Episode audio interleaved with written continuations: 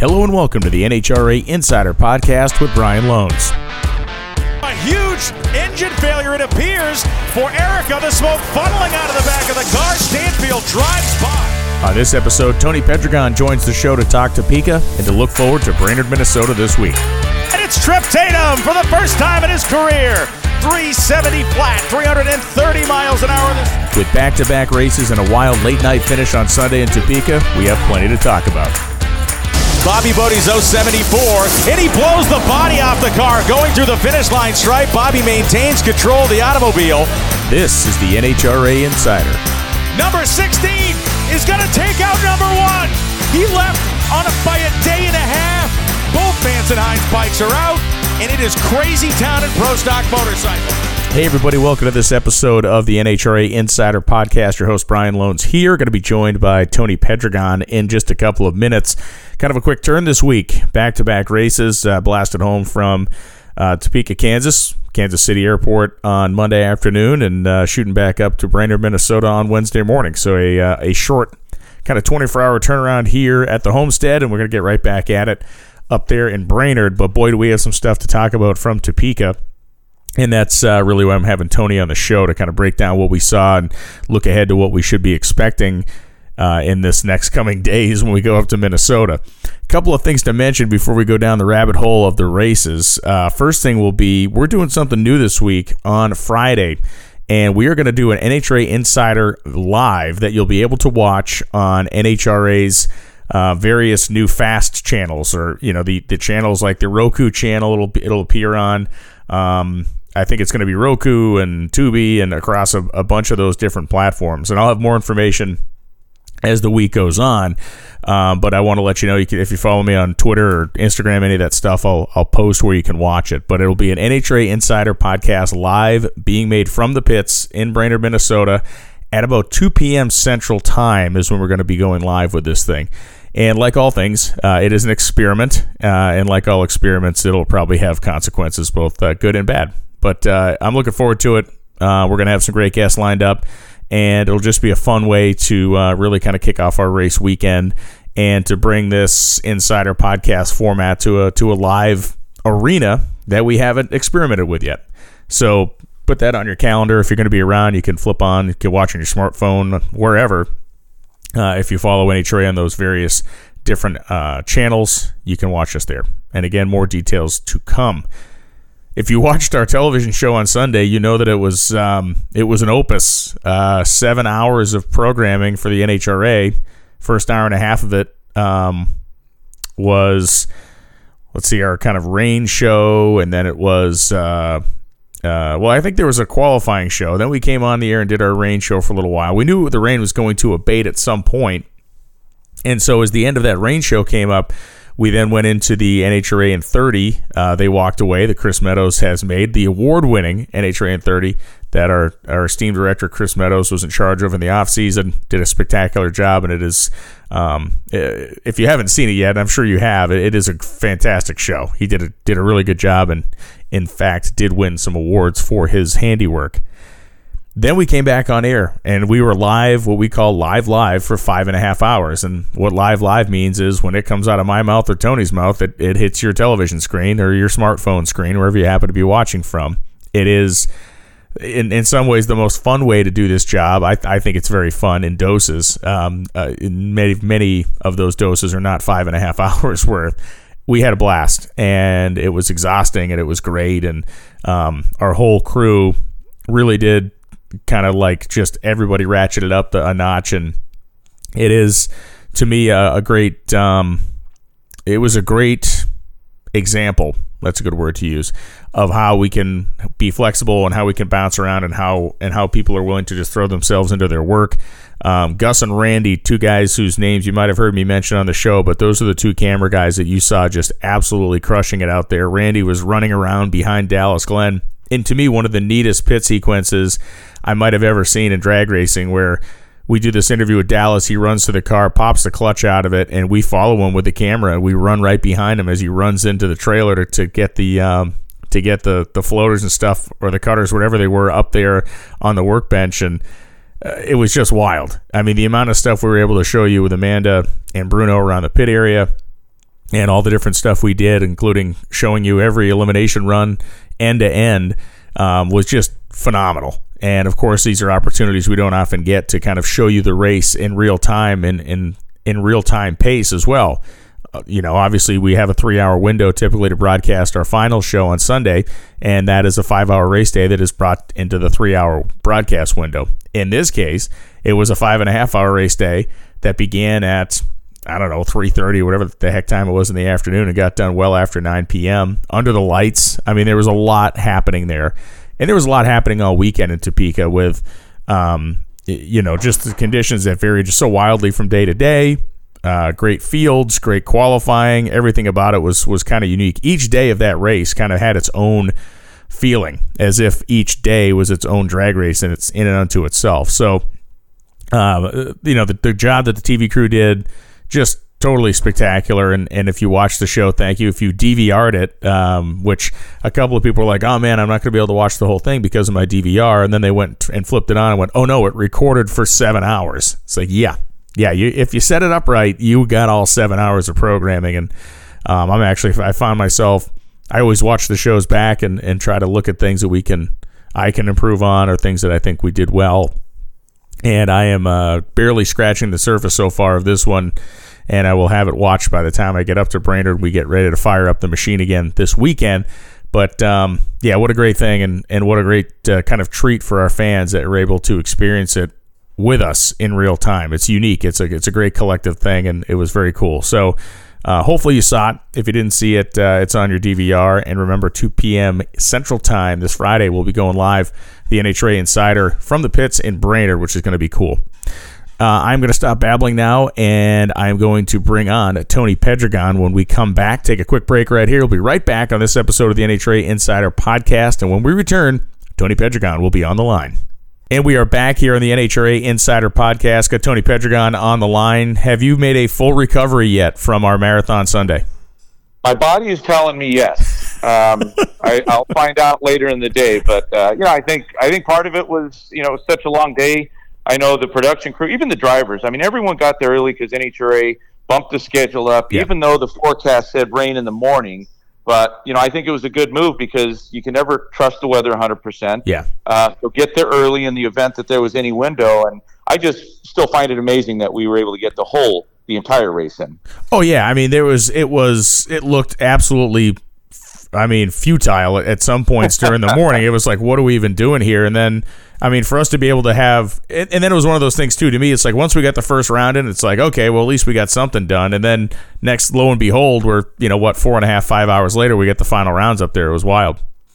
Yeah, yeah, and I, you know, I don't think people realize. I, I know what it takes for the teams to, you know, do what they do. It's a lot of work. You know, we hear the, the crew chiefs and the, you know, and the tuners, or rather the drivers. They mention it all the time. We realize that um, but you know, the, on the, the flip side of that is the the TV production. You know, it's like, uh, you know, we're pretty stable with what we do. We know, and there's so many things that are going on. But just to watch the chaos and everything around us, you know, it, it has a tendency to kind of make you want to buckle a little bit. But it's like, no, hey, we're going to get this done. So I kind of take the same approach that I took when I was racing. It's like, you know, whatever happens is going to happen, and when it's time to go racing, we'll start talking. Yeah, and and that's exactly what we did. And I think the fans got a really they got a hell of a unique show. I mean, to be able to sit there and and basically own the uh, FS1 channel for about nine hours was it's not not a normal scene for us, which was great. But um, let's just kind of dive right into it. And I, I want to start with Pro Stock because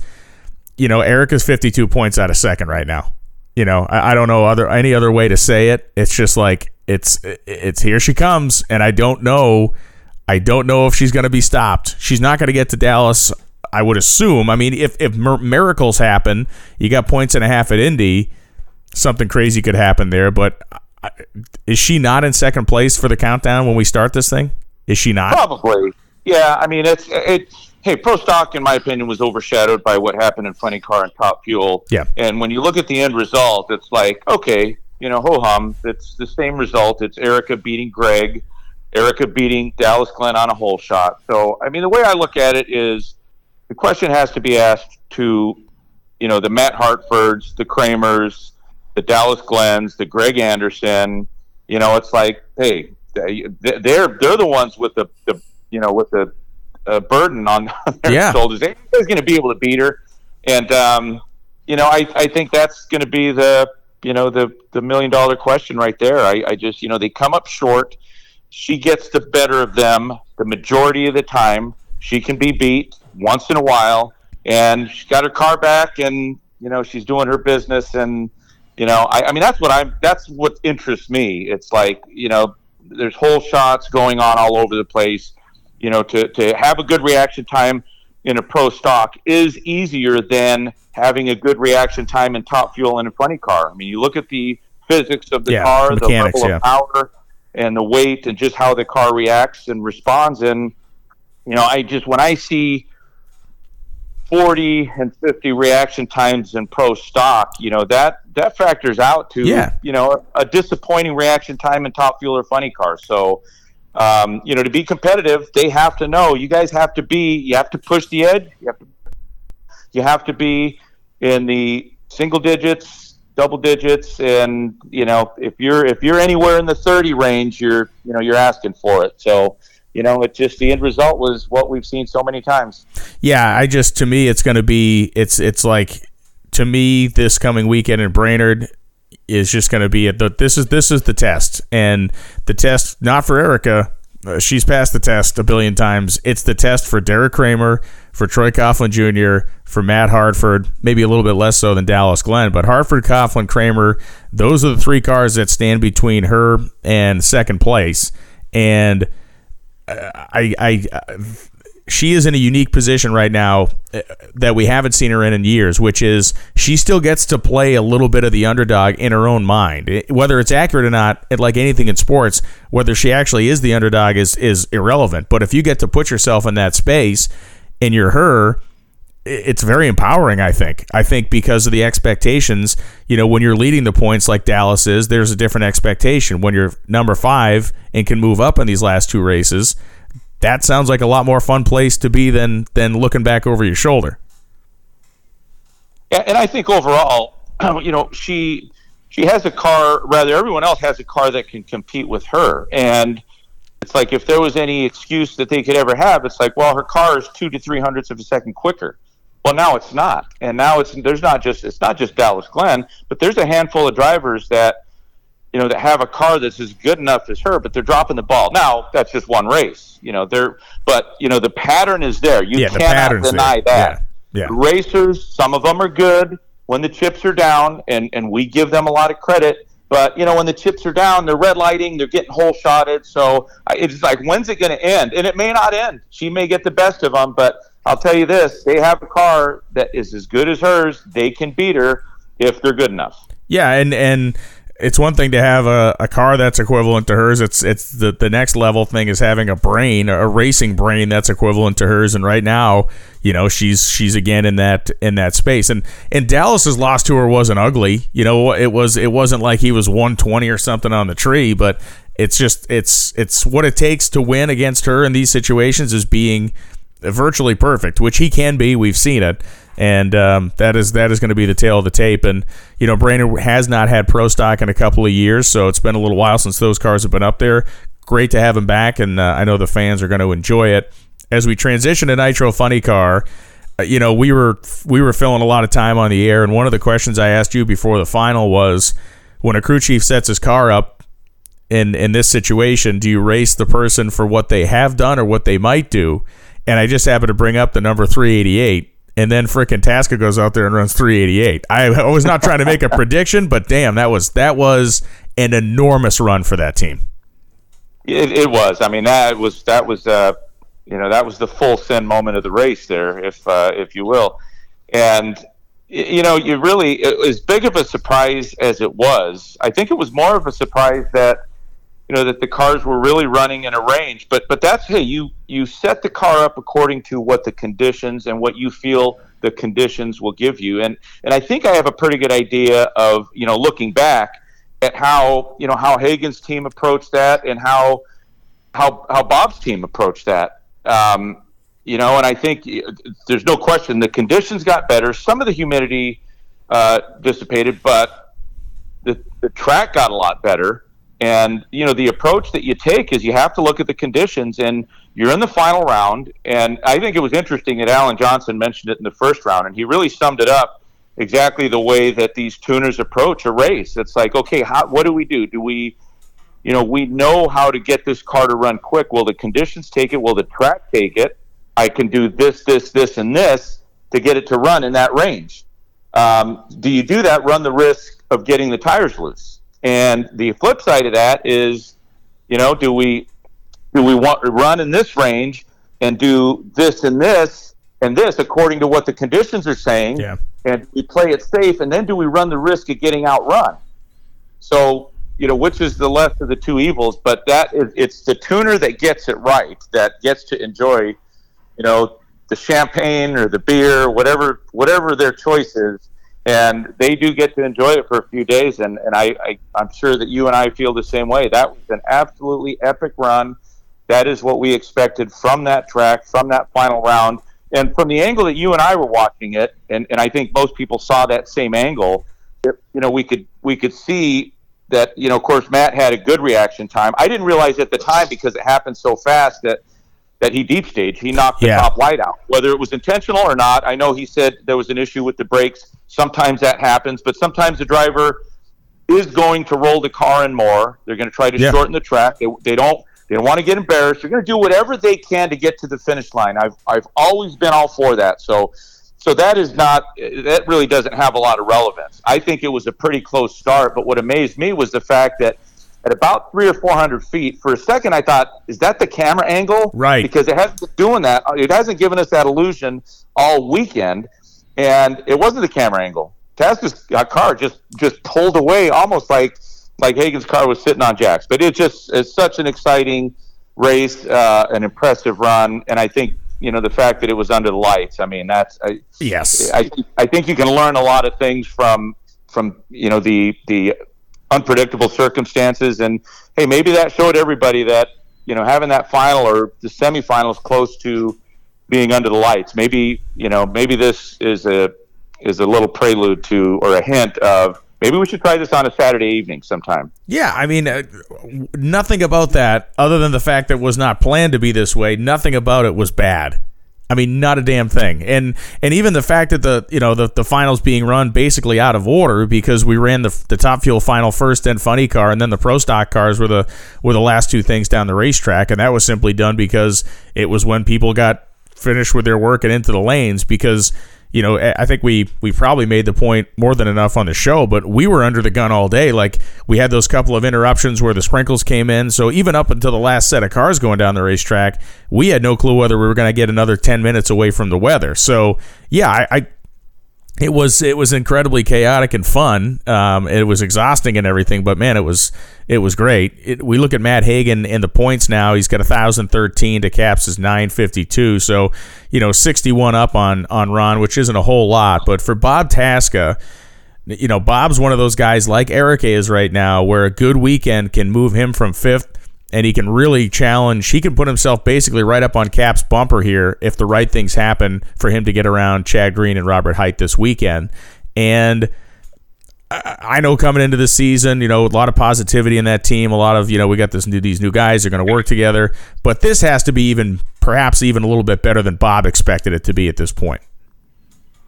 Yeah, well, I think the other thing that is just as impressive as the performance of the car in the final, and and you know me, I'm I'm a I'm a skeptic. I, I I'd rather see the proof. I'd rather see it in front of us, not not just for one race, but Yeah. you have to be able to rise to the occasion over and over and over again. That's what it's going to take in that six race stretch. And you know, I know a lot of drivers, they're in teams, they're saying, "Hey, there's going to be a reset."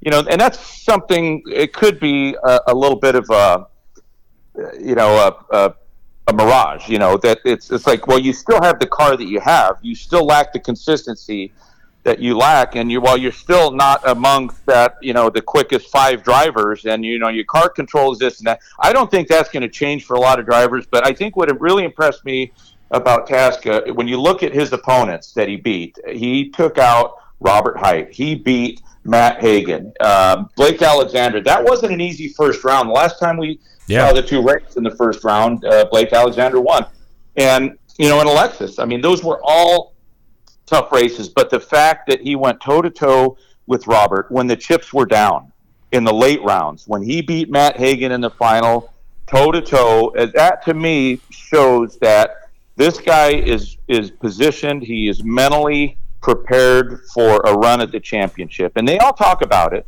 But but when I see that kind of performance, it's like I think this guy's ready. So um, I, I, I think that does a lot of things. I think the performance sends a ripple, you know, through through the class. Yeah, and, and it's a lot like what Cruz's car did at the at the end of the season. I think a lot of teams came out trying to run hard and they just weren't hitting it. And of course, they weren't able to really back it up either, not yet. But I, I think that's what that kind of performance does. It tells the competition, you know, that Capps and, and that Napa team and JR Todd, it's like, hey, we thought we were doing good up until up until that final round. And you know, I'm sure I'm sure that that uh, Dickie is thinking the same thing, and Hagan's thinking the same thing. It's like, well, we don't want that to happen again. Yeah. So yeah, I, I just I I think so many things are, are going to benefit.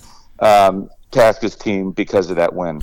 And and to your first point uh, that you made regarding the you know the people that talk about the points reset and you know it's like uh, to me that is the greatest loser mentality ever. Anybody, and this may sit, this may not sit well with people, but I'm just going to throw it out there that it is an, an, an absolute example of a loser freaking mentality. If you're going to say, well, you know, hey, the points get reset, but nothing else gets reset.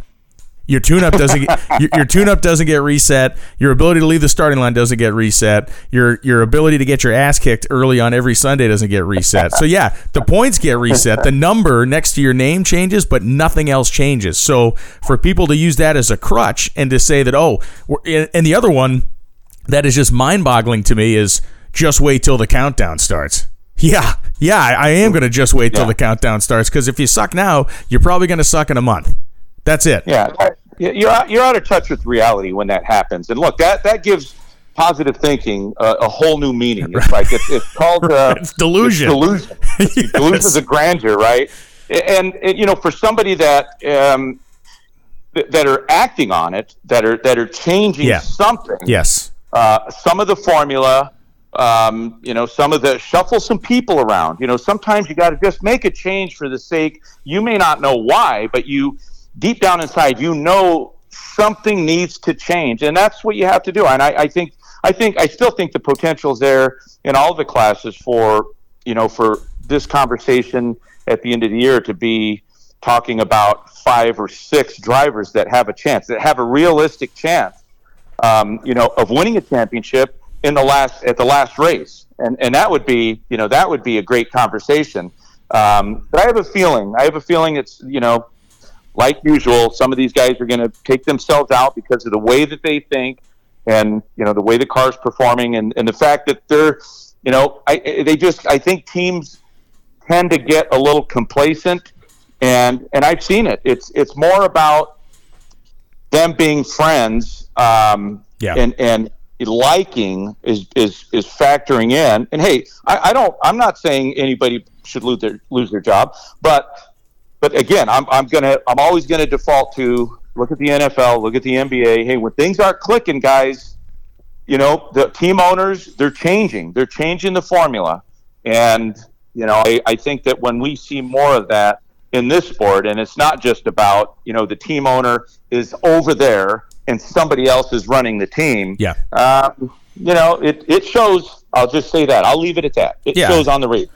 And look, and it's like any pro sport, you know, in the event somebody makes a coaching change, if it's if it's a coach that has a track record and a history, they get hired somewhere else. And it's just because it wasn't working in one place doesn't mean it's not going to work in another. But yeah, I mean those moves, you know, I, we're we're we're venturing into the next, you know, let's not eh, probably a little bit after Indy is when those whispers really start to get loud on potential, you know, changes here and there, potential this, potential that. So that's that's always something we pay attention to beyond just the racing and the countdown. One last point in funny car, you know, Chad Green qualifies 10th, has J.R. Todd in the first round, loses in the first round. Um, it was it's rare to see that car go out early, but it's also rare to see that car put itself in a bad qualifying position like it did. Those guys just simply didn't have the answer for this racetrack this weekend. It'll be you know, to me, it's one of the stories to watch them bounce back. They've they've had a lot of weekends where they've been able to leave like pretty satisfied with a semifinal or a final round finish in Sonoma. They haven't had a lot where they've left in the first round as a as a guy that got bounced. So I'm interested to see how they're able to to rebound from that. Yeah, and I think I think the interesting thing about that is I think what we've all been expecting to happen, I think it's going to start happening, and I think it started to happen in the final round at Topeka.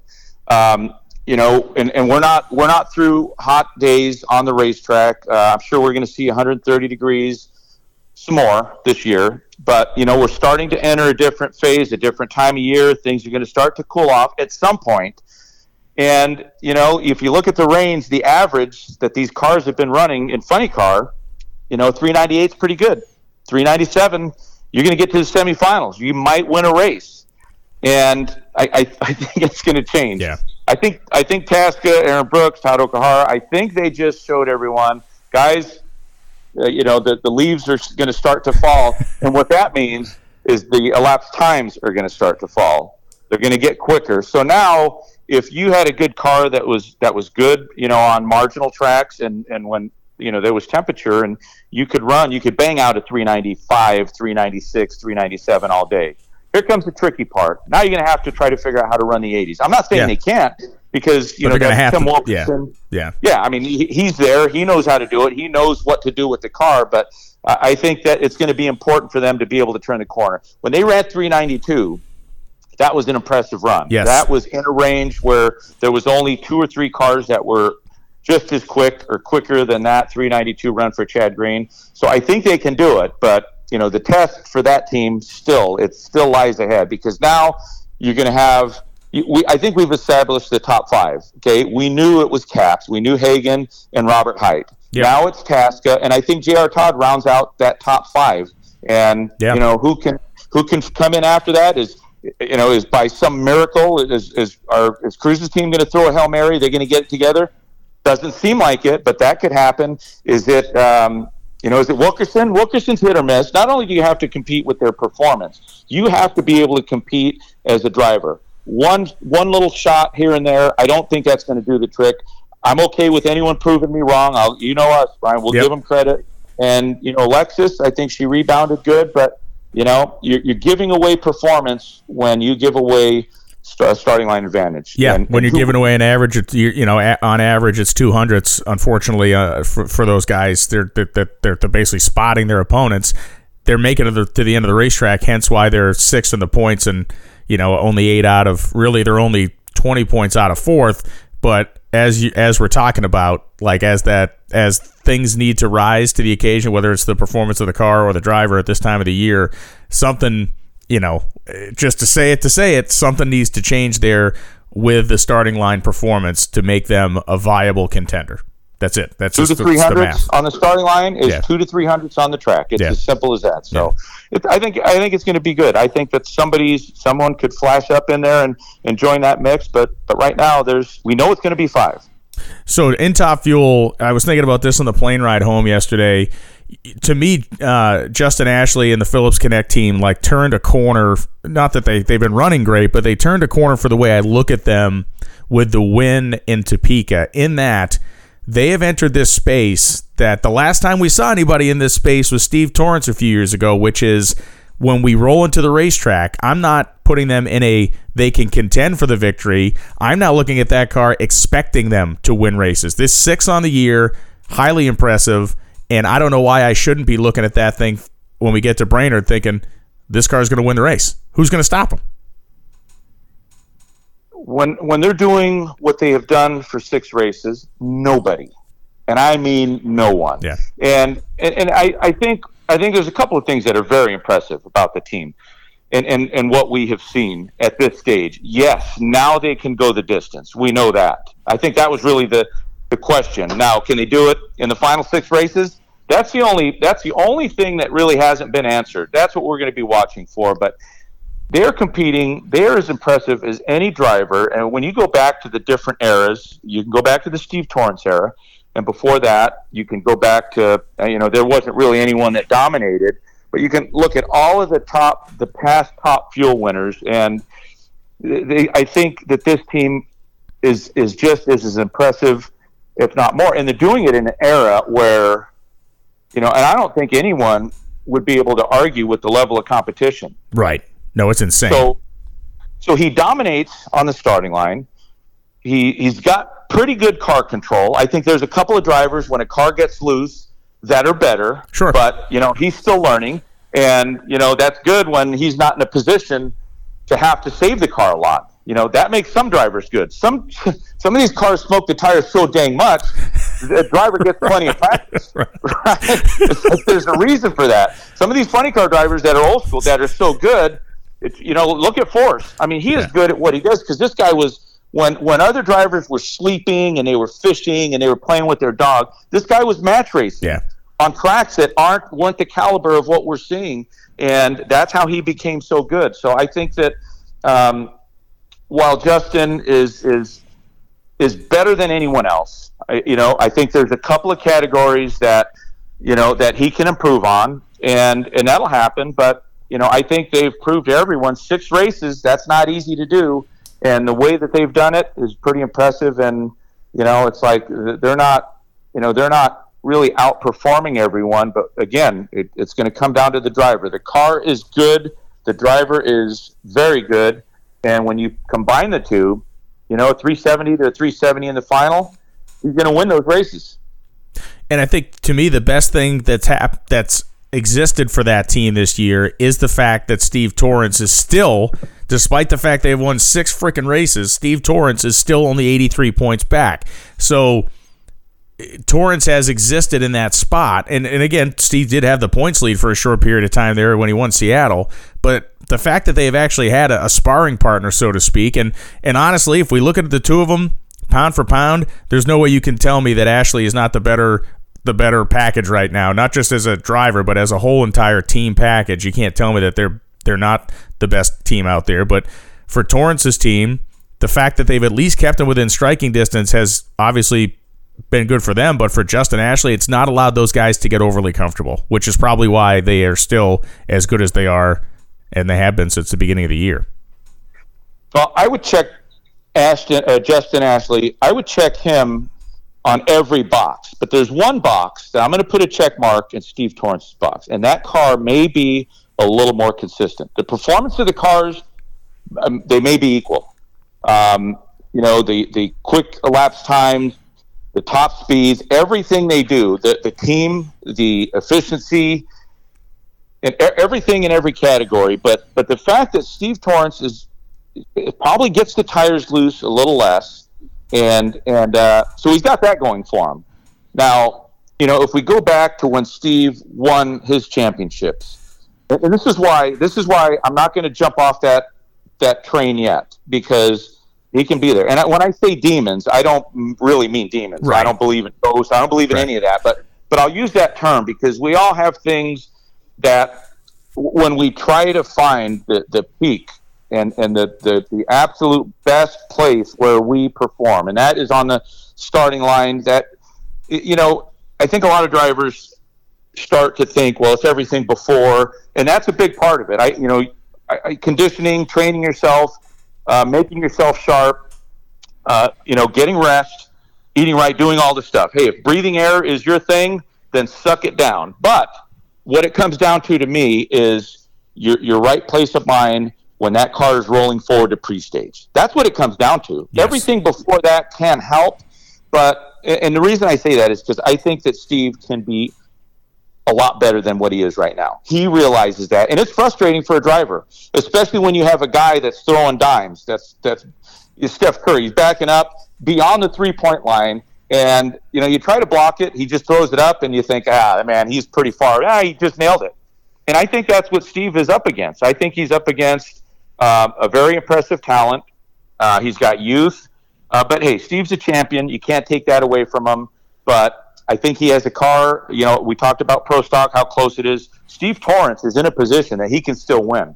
And we haven't even seen the best of him. He's still there. I mean, they keep firing shots at this guy, and he keeps, you know, it's like when Clint Eastwood put that steel plate on his chest. He kept, yes. it fall down, and the guy thought, all right, I got him. No, he's getting back up. So, as long as as long as it's Steve Torrence, he has that car. He's going to be there, and and I think I really do think it's going to come down to to Justin and Steve, and you know maybe Brittany if they can get some consistency back because the one thing that I've noticed about her is, is she may not. You look at her average, and she really she's she's not in the category of of Justin Ashley or or an Austin Prock, but but she seems to be better when when she has a, a threat. Yes. And yes. You know, and there she's made big improvements. If she can continue to do that, I, I think she can be right in that mix. And so last two last two names I want to talk about here, and before we get done with this whole uh, this whole operation, Salinas and Hart. Like we we talk about slumps, we talk about you know rough patches in the road it's like both of these guys are kind of on an extended version of that discussion. They're they're both way better cars, at least in my opinion. Like it's bizarre to see them in the eighth and ninth spot. Now you go back and look at the results, you understand why they're there, but it's it's been tough sledding for both of those teams, and and really for Josh Hart, the year started with so much promise. He wins the call out at, at Gainesville, and then it really hasn't been a whole lot to talk about since. You have one of those drivers that are hitting their marks. And and I think there's a little sense of urgency. And I, I think you know sometimes drivers get so good because they have to. They know that their car is a little behind. It's a little deficient. So you know you got to start throwing some quick reaction times out there, like like Josh Hart's doing. And however he does it doesn't matter. That guy right there is getting off the mark. Yeah. I think he's a pretty good driver. It's like what happened to the car? I don't know. The other one will tell you they're testing, and I, you know me, I don't yeah. buy that. If, yeah. you can't say you're testing when your car runs good, and, and and as an excuse to go back. Now they might be trying some different combinations, but everybody does that. Everybody does that to get to to the U.S. Nationals and to get to Reading. Um, so subtle changes in the tune-up and on the car. That's that's technically not testing, but I just you know I think those two teams have to have to look and uh, look at their performance and say, look, do we want to be spoilers because they can be good? I mean, it's no surprise if either of those teams or those drivers end up in the winner circle. But do they do that because because Justin Ashley smoked the tires, which is not often, or is it because you know Steve Torrence's car um, you know, uh, a, dropped a cylinder right. at the eighth mile? It, it, that's why they're going to get there. They, right now, they just don't they don't have the same car. They don't have the same performance that they had a year ago. And you know, we thought things would be better for both of them. And you know, I think I think to some degree, and this is no insult uh, because the numbers can back this up. I think Mike Salinas overachieved. But what if it was a conversation with Jose Gonzalez? Yeah, I would have that guy on the phone and record it right and, re- and play it back on loop. Yeah. Yes. Yeah. And whatever you're testing, I would go back to what won those those five or six races for Selena. It's like whoever decided to test at this stage, I think it's safe to say, guys, it's a bad idea. Let's yeah. just get the car we had last year, if in fact you're testing, and that is what he said. So yeah, and look, I, I I think we've seen to me, like we take that testing discussion, we've seen that, and we saw it. We saw it come to fruition with J.R. Todd. We saw their period of, of adjustment, their new tune-up period. It took them a while, but whammo! Look at them now. You know they're going rounds. They're they've they've won a race. They're doing the right things. Steve Torrence or Brittany Force. You know they're both in have been in this new new combination whatever mode. Torrence is still 83 points back. Performance wise, we've seen the we've started to see the light there, and and for Brittany the car is at least still capable of going rounds week to week. It's not the intimidation machine that it has been the last couple of seasons, but it's also not deficient in performance. It just isn't as consistent as they'd like it to be. Um, there's a reason they're third in the points. So yeah, I, that that testing discussion holds water only when there is an end result that is positive. Otherwise, it's it's just words, you know. And and I feel I agree with you. Unfortunately, at this point, it's like it's suicidal. You're going to be testing. What what are we? You know, okay, you're going to go into Indy and just try a bunch of new stuff at the U.S. Nationals. I mean, I don't. I get it as an answer to a question, but I don't get it as I don't get it as what are you what are you really trying to say? It, it, I think mostly it's a word that was made popular, just like everyone took Force. They plagiarized his hot rod and and uh, you know candles everything that john said because that came from john and and his personality it's like everybody copied it and they're still using it and you know, if they didn't know, it's like, guys, we, we kind of noticed that that's that's not yours. I mean, we how often do we hear that? We hear it every weekend. You know, the, the anyway, that's I think that's what's happening. So I think that kind of brings us to the end of the discussion here, and and uh, we're both getting ready to, to shoot up to Brainerd here the next day or two. Uh, we're going to be live on Friday. I mentioned at the top of the show, do a little NHRA Insider Live. We'll we'll rope some guests in and uh, and have a chat that people can watch on their uh, streaming TV stuff that we do, like whether it's on Roku or Samsung or whatever. I think that's going to be pretty fun. Yeah, it, you know, it's it, live. There's nothing like it. You know, there's nothing like real time, and and uh, you know, I think that that's good leading up to the U.S. Nationals. But you know, after a weekend like we saw, it, it, I'm not going to say it's going to be hard to top that, but I think I think they can top it. You know, we're going to the place where we saw the quickest runs in history in funny car, and that was you know they had some different parts in the rev limiter, and there's some, been some things that have slowed the cars down, but just a little bit. I mean, it's still a good track, and you know, it's a great place with you know with fans that really enjoy racing and um, you know, if I look back at at Heartland Park, that's probably the one thing because uh, you, you, and I we don't get out that often, yeah. right, Brian? But yeah. when we go to do the Open, we're on a golf cart, and there was a little you know a little time, and I walked through the pits, and it's like they're really good people. I mean, we have great fans, yeah. And when you see kids there and people that you know show you a picture, uh, you know, from ten or fifteen years ago, and it's like they're still there, and then their their sons there. I mean, that's a real good thing. But we have great fans in Brainerd, and um, I think we have that to look forward to. But but mostly, it's like, what is the follow up of this going to be? You know, can yes, can Taft repeat? Is Justin is he going to keep that stranglehold on everyone? And you know, of course, pro stock. It's like, come on, guys, it's there. Who wants it? Yeah, well, I think I think I know one person that wants it, and she just kicked everybody's ass a couple of days ago. So You got to take it from her. That's yeah. what I'm talking about. Yeah, no, exactly, exactly. The, you know, and, and you had your time when she was down there and the wallowing around in the 12th to 14th position in the points, and and those days are over. So yeah, we'll find out exactly how everybody reacts to that. But uh, hey, man, yeah, I'll see you up in the woods there in Brainerd. Um, if if it runs late, it's one thing to run late in Topeka on Sunday. It's about an hour back to the to Kansas City where we stay by the airport. You actually, you're a lunatic. You drove home all night. But if we run light up in if we run light up in Brainerd, it's a couple of hours. Uh, it's a couple of hours back to civilization there. So this this could get interesting. no one can hear you scream at Topeka. Bear might be able to ha- uh, hear you scream in Brainerd, but we're gonna we're gonna transition from Mexican food. I'm gonna tr- I'm gonna turn on the fish knob. all right, you heard it here first. It's going to be all all fish all weekend long. Thanks, Tony. I will see you in just a couple days. And for those of you listening, stick around. I'll be right back with some final thoughts.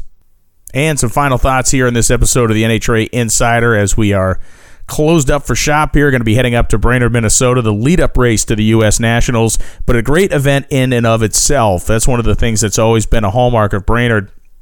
It has, throughout its whole history, effectively fallen just before Indy. And so it is a place where not only do we expect big performances because of the quality of the surface, the location of the racetrack, but it is also a place where on Monday a lot of testing happens. Pretty much every major league team stays over uh, and tests on Monday at Brainerd as a setup for the U.S. Nationals.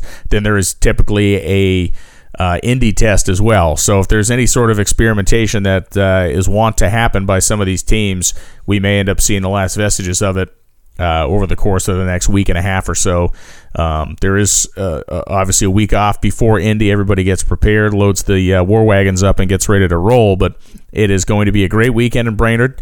Remember to tune in 2 p.m. Central Time on Friday. You can watch us. I believe we're going to be on the Samsung uh, TV app. We should be on uh, Tubi. We should be on Roku. We should be really um, Plex. We should be pretty much across a load of different platforms with this live insider. And hey, listen, it's the first shot we're doing this, so it's going to be kind of the uh, the not ready for primetime players having some fun up there. And it's going to be fast, it's going to be loose, and it's going to be a lot of fun. And it will be a perfect way for you to get yourself in Brainerd mode coming off of what was just simply an incredible race at Topeka.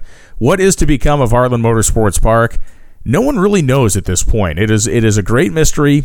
Uh, it is one that I did not have any time to attempt to solve when I was out there, but you know, there's rumor that the track will have a schedule next year uh, and will be operating. Uh, there's rumor a bunch of different directions. They've done some remodeling and kind of construction work in the tower that seems like it would not be a place that anybody's going to be shutting down anytime soon. The infrastructure there is all good. I I just wish anybody had a really solid idea of what was going to happen with that place next year. And like the rest of you, I'll be watching.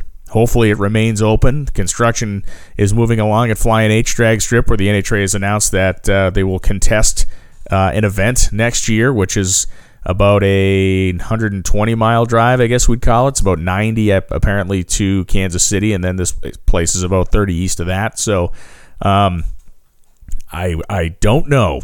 I've had a lot of questions, and I don't know the answer. So, like you, I will be a curious observer to the future of Heartland Motorsports Park. On that note, I know we're going to one place that has been around a long, long time. It was Donnybrook International Raceway when it opened in the 60s, Brainerd International Raceway now.